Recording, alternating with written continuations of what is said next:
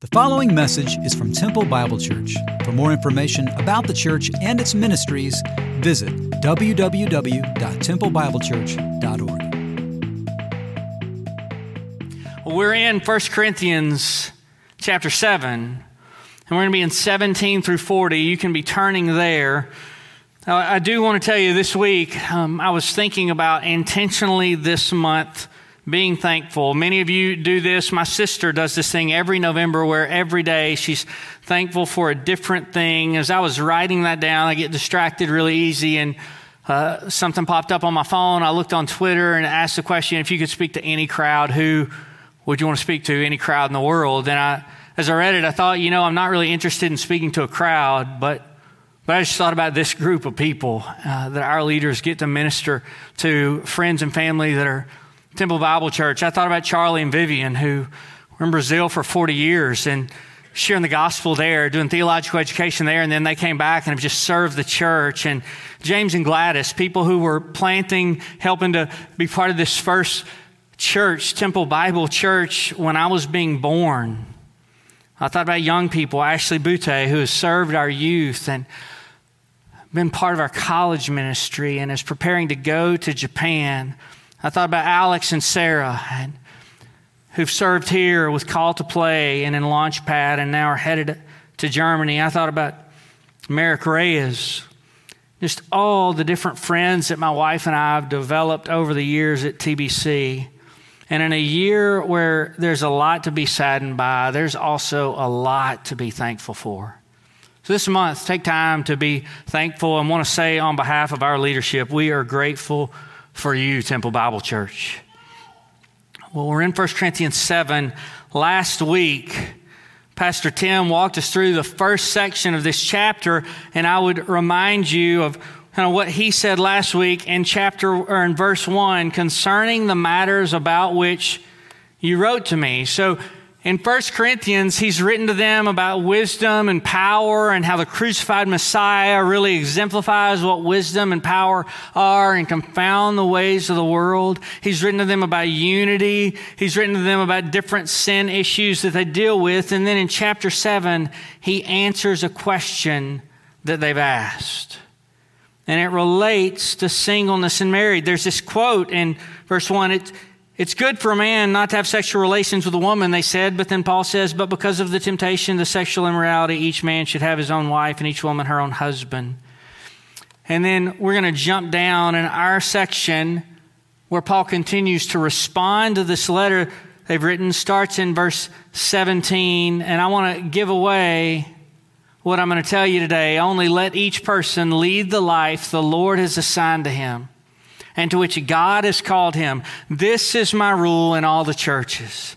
So whether you're single or married today, Paul would tell you today, like he was going to tell the church in Corinth, follow Jesus right here and right now. Follow Jesus in whatever status you're in and whatever state you're in. Follow Jesus day after day after day. My my youngest son is named after a guy named William Carey. William Carey was a missionary to India. He went over to India, scoped it out, and he and his wife went back.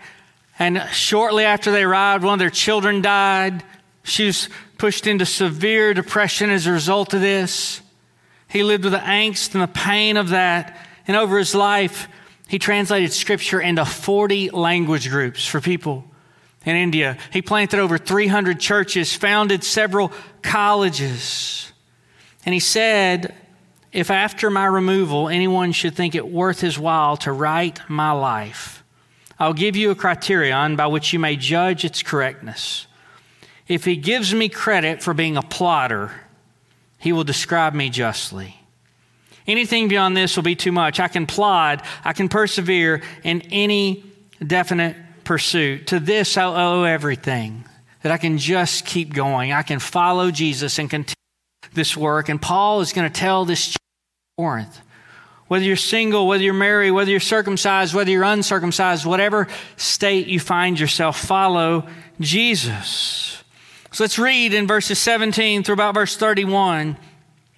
Only let each person lead the life that the Lord has assigned to him and to which God has called him. This is my rule in all the churches. Was anyone at the time of his call already circumcised? Let him not seek to remove the marks of circumcision. Was anyone at the time of his call uncircumcised? Let him not seek circumcision, for neither circumcision counts for anything nor uncircumcision, but keeping the commandments of God. Each one should remain in the condition in which he was called. Were you a bondservant when called? Do not be concerned about it. But if you can gain your freedom, avail yourself of the opportunity. For he who is called in the Lord as a bondservant is a freed man in the Lord. Likewise, he who is free when called is a slave of Christ. You were bought with a price. Do not become slaves of men. So brothers, in whatever condition each was called, there let him remain with God.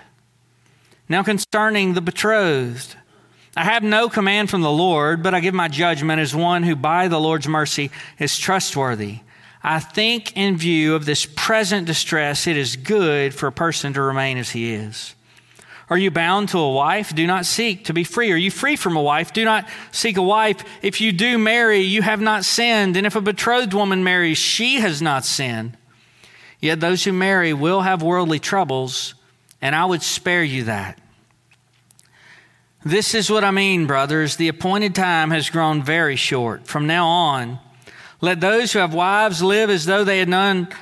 Let those who mourn as though they were not mourning. Let those who rejoice as though they were not rejoicing, and those who buy as though they had no goods.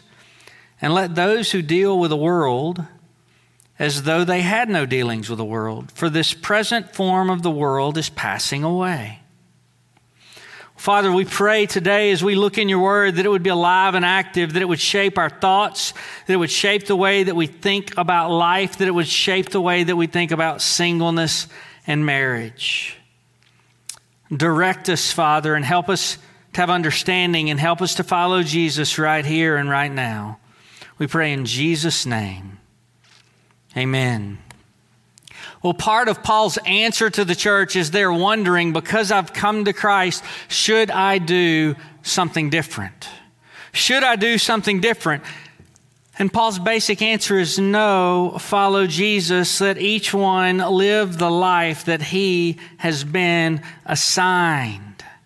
People are wondering, if I'm going to be a real Christian, should I do this? If I'm going to be in Christ, should I do this? And so here's what has happened. There are people who came to Christ, and because they came to Christ and there's this Jewish heritage of Christianity, they thought, should I be circumcised? They got circumcised, and now they're realizing, I'm free in Christ. Should I have this reversed? And literally, something you did not come to church wanting to know this morning, but in the first century, you could have a circumcision reversal. And people did this. And I got to be honest with you, I don't need the Bible to know that sounds like a really bad idea. Then there are other people who they're going, well, I'm in Christ, should I now? This is a Jewish religion. Should I be circumcised? And Paul also says, no, that's a bad idea. Whatever status you're in, remain there. Follow Jesus right where you are. And then he asks this question about bondservants. Was anyone a bondservant when called? Do not be concerned about it. But if you can gain your freedom, avail yourself of the opportunity. When we look in the scripture in the first century and we talk about bondservants, I think there are two mistakes that we sometimes make when we talk about this. And one is to equate a bondservant in the first century with a slave in American history. And they're not the same. They're not the same. So to not distinguish between them would be a mistake.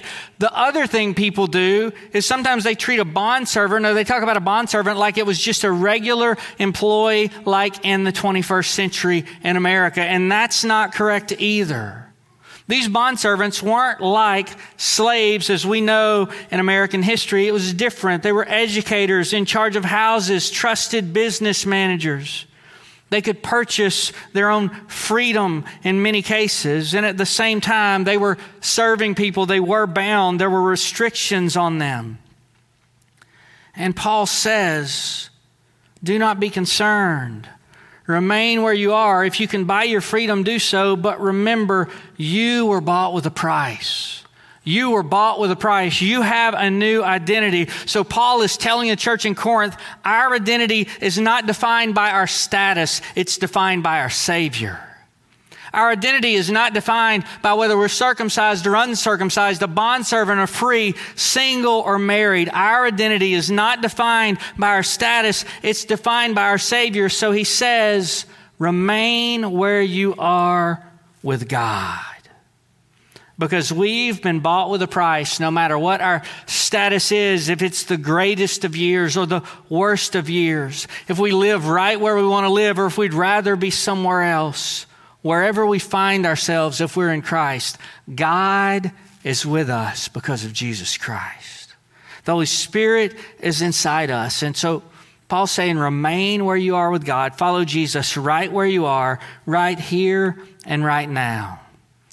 Right here and right now. And then Paul says, now concerning the betrothed, I have no command from the Lord, but I give my judgment as one who by the Lord's mercy is trustworthy. This is a really interesting verse, and it's a really important verse, because you could read the next little section that we're going to look at in First Corinthians seven, and you could say, this is the rule for everybody in every church, in every time, in every season. But see, content of Scripture without the context of Scripture can be meaningless. And so Paul sets context for us by saying, I don't have a command from the Lord. I'm answering your letter, and so I'm going to give you my judgment as, as one who by the Lord's mercy is trustworthy. And we're going to see this is his judgment. Chapter seven is his judgment for this church in this context, in this time. He's responding concerning the matters about which you wrote. I have no command from the Lord, but I'm going to give you my judgment. And then he says, I think that in view of the present distress, it's good for a person to remain as he is. Well, this kind of begs the question, what is this present distress that the church in Corinth was either in or about to walk through? Some people will read this and read other kind of hints toward this hard time and say he's talking about the end times. But I'm going to tell you, as you read it, I think there are three better options than that. I think he's speaking about something that was happening then. I'm not sure which it was, but I think it's possible it could be any one of these three. Some think it was the destruction of the temple that was coming in A D seventy. Life as they knew it was going to be changed. The present form of the world was going to be changed. The temple's going to be destroyed. And it could have been that. It could have been that. Second, there's an emperor called Claudius, and, and First Corinthians is written right near the end of his reign. He reigned from forty-one A D to fifty-four A D. And there's a famine toward the end of his reign, a famine that hits throughout the Roman Empire. And it could be that this present distress is the weight of this famine that's happening right near the end of the reign of Claudius. And then third is there was a Corinthian persecution that was coming. Is that the present distress that Paul is talking about? In view of this present distress, I think it's good for a person to remain as he is. Are you bound to a wife? Do not seek to be free. Are you free from a wife? Do not seek to be bound. But if you do marry, you have not sinned. He's going to say later in this chapter, but I think it's better if you remain single. However, in, in First Timothy, when he's writing Timothy, who's pastoring the church in Ephesus, he says, I would have the younger women marry, bear children, manage their households, give the adversary no occasion for slander. But in Corinth, In Corinth, he says, remain as you are, and the message is clear. Follow Jesus right here and right now. So what should the Corinthians do? Well, there are five things. One is to be content in your present state. Be content in your present state. Remain as you are. Are you bound to a wife? Do not seek to be free. Are you free from a wife? Do not seek a wife. But follow Jesus here and now. But if you marry, you haven't sinned. If a betrothed woman marries, she hasn't sinned yet. Those who marry will have worldly troubles, and I would spare you that. So Paul's saying, do not have a fairy tale view of marriage. Do not have a fairy tale view of marriage. Marriage is beautiful, it's wonderful, it's a gift from God, and it's really, really difficult. And singleness. is also beautiful and wonderful and a gift from God and can be really, really difficult. Some of you are single and you've never married. Some of you are single and you're divorced. Some of you are widowed and now you're single. And you know it can be a beautiful season of life and it can be a hard season of life. And marriage can be beautiful and wonderful and a picture of Christ in the church, and it can be really, really difficult. If you marry, you have not sinned, yet those who marry will have worldly troubles. And I would spare you that. I would spare you that. So Paul says, be content in your present state. Second, he says, don't have a fairy tale view of marriage. And then third, Paul tells the church in Corinth to live with a sense of gospel urgency. Live with a sense of gospel urgency. Paul says, this is what I mean, verse twenty-nine. He's just laying it out. This is what I mean. Brothers, the appointed time has grown very short. Something bad is about to happen. The appointed time has grown very short. From now on, let those who have wives live as though they had none. And those who mourn as though they were not mourning. And those who rejoice as though they were not rejoicing. And those who buy as though they had no goods. And those who deal with the world as though they had no dealings with it. For the present form of this world is passing away. Live with gospel urgency. It's true in this hard time for Corinth. It's true in hard times for us. But it's true all the time. I did a funeral this week. A lady had been living life. A disease hits her body, and much quicker than her family anticipated. She is gone from this life and in the presence of the Lord. And it was a reminder that life is a vapor. It's a mist. twenty twenty has reminded us that in this appointed time, our lives are vapors. They're mist. We need to live with gospel urgency because our life is temporary. So what does that mean? Let those who have wives live as though they had none? Well, should I not treat my wife like we're married? No, that's not what it's saying. Live an undistracted life for the sake of the gospel. Live with gospel urgency. There are so many needs to be met in Christ, so many words to be spoken in Christ. And if you just look over the last six months, a lot of people who name the name of Jesus has talk, have talked a lot more about who they want to be elected than they have about the fact that Jesus is Lord. We've talked a lot more about what's going to happen Wednesday than the fact that Jesus Christ died and rose from the dead. And now, it's twenty twenty, right? So the sky might actually fall this year. We've seen a lot, right? But I, I don't think it's actually going to, no matter who's in office. I don't think Jesus sitting at the right hand of the throne of God is going to cease to be Lord. But we need to live with gospel urgency in this present time, just like the Corinthians did, because the present form of this world is passing away. So Paul says, live with gospel urgency because life is temporary. Life is temporary. So he says to the Corinthians, I want you to be free from anxieties. The unmarried man is anxious about the things of the Lord, how to please the Lord, but the married man is anxious about worldly things, how to please his wife. I'm going to tell you this is true. My wife went to Arkansas this weekend so that she and my daughter could find a wedding dress, and five boys, myself included, all much less organized than she is, have been at our home. And I... And I was looking around our house yesterday evening, and there were candy wrappers where there shouldn't have been candy wrappers. There may or may not have been socks where there shouldn't have been socks, and shoes where there shouldn't have been shoes. And I thought, it will not please my wife if I do not get this more organized than it is. See, Paul says there will be distractions, and his interests are divided. And the unmarried or betrothed woman is anxious about the things of the Lord, how to be holy in body and spirit, but the married woman is anxious about worldly things, how to please her husband. There are these moments where being single on mission, because really they're in a first century frontline mission context, these can keep you undistracted. Now think about a couple of young men I know, a young lady I know that are on mission right now, and they're doing great, great work for the Lord, honoring Him, exalting Him, and they're right here and right now serving the Lord, sharing Christ with others, following Jesus. I also think about a young married couple I know. And Paul's wisdom is to live without preoccupation. I want you to be free from anxieties. I say this for your own benefit, verse thirty-five, not to lay any restraint on you, but to promote good order and secure your undivided devotion to the Lord. So Paul says, live an undistracted life.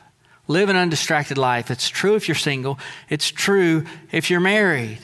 Verse thirty-six, if anyone thinks he is not behaving properly toward his betrothed, if his passions are strong, and it has to be, let him do as he wishes. Let him marry. It's no sin. But whoever is firmly established in his heart, being under no necessity, but having desire under control, has determined in his heart to keep her as his betrothed, he will do well. So then he who marries his betrothed does well, and he who refrains from marriage will do even better. Paul says if you don't have this passion in you, that's an okay thing. But if you do, it's also an okay thing. And so as we look through history in most cultures, in most places, and in most times, a lot of people get married. It is a normal thing to do. And a lot of people remain single, and it's a normal thing to do. There have been seasons in the church where there was a stigma with singleness. There have been seasons in the history of America where there was a stigma to singleness. In Corinth, for the Jew and the Greek, there was a stigma to singleness. Now, sometimes in America or in North America, there can be a stigma to being married and having kids. We had a family in our nine o'clock service. I remember they lived in Canada for a little while, and they're out in a walk in their neighborhood, and somebody sees them walking with their five kids, and this guy in their neighborhood goes, "Oh my gosh, you got five kids? You're obviously not from around here. You need counseling." Well, see, I have five kids, so I get why you might need counseling, right? But the reality is Scripture says children are a blessing from the Lord or a reward from the God of Jacob. We don't get our moorings from culture about being married or being single, but we follow Jesus. We run to community. We don't wait for it to come to us, whether we're married or single. We run to the people of God, and we pursue other people through service. You could read this and go, why get married? Why have kids? Why date at all? But as singles, we can live with undivided devotion to Christ. And as married people, we can mirror Christ and the church to culture. We can express Christ's love for the church, the church's response to Christ as a reflection through marriage. So whether you're single or whether you're married, you follow Jesus, you image God. We're fruitful people and we multiply, whether that happens through children being born or whether that happens through disciples being made. It's not required. It's not the only way, but it's a good way. So what do you do? What do you do? I had a young man come to me several months ago, and he said, hey, there's a girl that I like, and I I think I want to ask her out, but I'm not sure if I should. And and some of First Corinthians seven was im- influencing him and impacting him, and I said, well, why would you like to ask her out? What's your motivation? And he said, well, I like her. I, I like being around her, but really I'm wanting to follow Jesus and she's wanting to follow Jesus, and our lives are headed in the same direction in following Christ. And what I'd really like to know is if if we can follow Christ well together. And so if we date and we find out we can follow Christ well together, that would make a lot of sense. And if we find out we can't, then it wouldn't be a good idea to date. So do you think it's okay if I ask her out? Yeah, I think that's okay. Seemed like this kid had his head on his shoulders. It was really encouraging. Yes, it's okay. But Paul says in verse thirty-nine, a wife is bound to her husband as long as he lives, but if her husband dies, she is free to marry whom she wishes, but only in the Lord. And there's a truth for us that we need to know today, that in Christ, if we get married, we get married only in the Lord. We get married only in the Lord. We don't yoke ourselves with unbelievers. It doesn't work out well usually. It can cause pain. It can cause problems. If you get married, get married in the Lord. So if you want to go about this, how do you do it? What does it look like? I, I got to tell you, as I was thinking about what this might look like and how to apply this, I'll, I'll just confess what I thought is I'm so bad at application. I'm just so bad at application. And Gary DeSalvo is so good at application. So I walked into Gary's office and got his file on First Corinthians seven and got his application. And it's beautiful. He looks back at Genesis chapter twenty-four at the life of Isaac. And he kind of walks through Genesis twenty-four and what Abraham and Sarah did for Isaac, their son, as he was seeking this wife, Rebecca. And if you just kind of read through the chapter, we won't read through it, but I'll tell you in the first section of the chapter, there are two things. One, you listen to the wisdom of godly parents. If you've got godly parents who will walk with you through what it looks like to date and move toward marriage, listen to their wisdom. If you don't have godly parents, listen to the wisdom of godly people around you. While you honor your parents, listen to the wisdom of godly people around you. Number two, this family made marriage a matter of serious prayer. Moms and dads, pray for your children, pray for potential spouses, and if you move toward dating or marriage, make it a matter of serious prayer. Number three, Isaac, when he saw Rebecca, he looked at what she was doing and he saw how she was serving others. You consider the character you want in a spouse. Consider the character you want in a spouse. The world will tell you to look at the outside, and God will tell you to look at the heart. Uh, Laura and I was in, when I was in my former role of global outreach pastor, we had this group of college students that we would walk with toward mission, that Brandon and Sarah are now are walking with toward mission. And we would talk about all kinds of things in the scripture. We would talk about life. We would talk about dating and marriage. And one of the things that we would say, and if you've been married for any length of time, you know this. If you've been single for any length of time, you know this. That in life, there are going to be some really, really good days. And there are going to be some really, really hard days. Some of you have walked through some really good days this year, and some of you walked through some really hard days this year. And I would say to those students, on the good days and the hard days, there's nobody I would rather walk through life with than Laura Bowers. And shockingly enough, she'd say the same thing about me. I still haven't figured out why, but she says it. See, look for character that you want. But then honestly, if you are single or if you're married and hoping your spouse might be different or hoping they might look different, that's that's not necessarily a bad thing to do. We want the people that we're with to know Christ and follow Christ, but we spend an awful lot of time looking for the right person rather than spending an awful lot of time becoming the right person. And see, if you become the right person, whether you're single or married, you will follow Jesus and honor Jesus and exalt Jesus and be satisfied in Jesus. Don't worry about looking for the right person. Worry about becoming the right person. Conform to the image of Christ. And then finally, seek the blessing of the people of God. Church family ought to be involved in something like this. So what do we do with singleness and marriage? The answer, again, is that we follow Jesus right here and right now. If you're single or if you're married, the question you ought to be asking is, how can I glorify Jesus through surrender, community, and mission right here and right now? How can I follow Jesus through surrender, community, and mission right here and right now? That's the question to ask. You can do that through our regathering team. You can do that through our Launchpad children's ministry that's open back up. You can do that through small groups. You can do it through our women's ministry, our Thursday morning men's study. You can do it through serving the many, many local partners that we have that are caring for the poor, that are caring for ladies in crisis pregnancy, that are caring for foster children and families fostering them.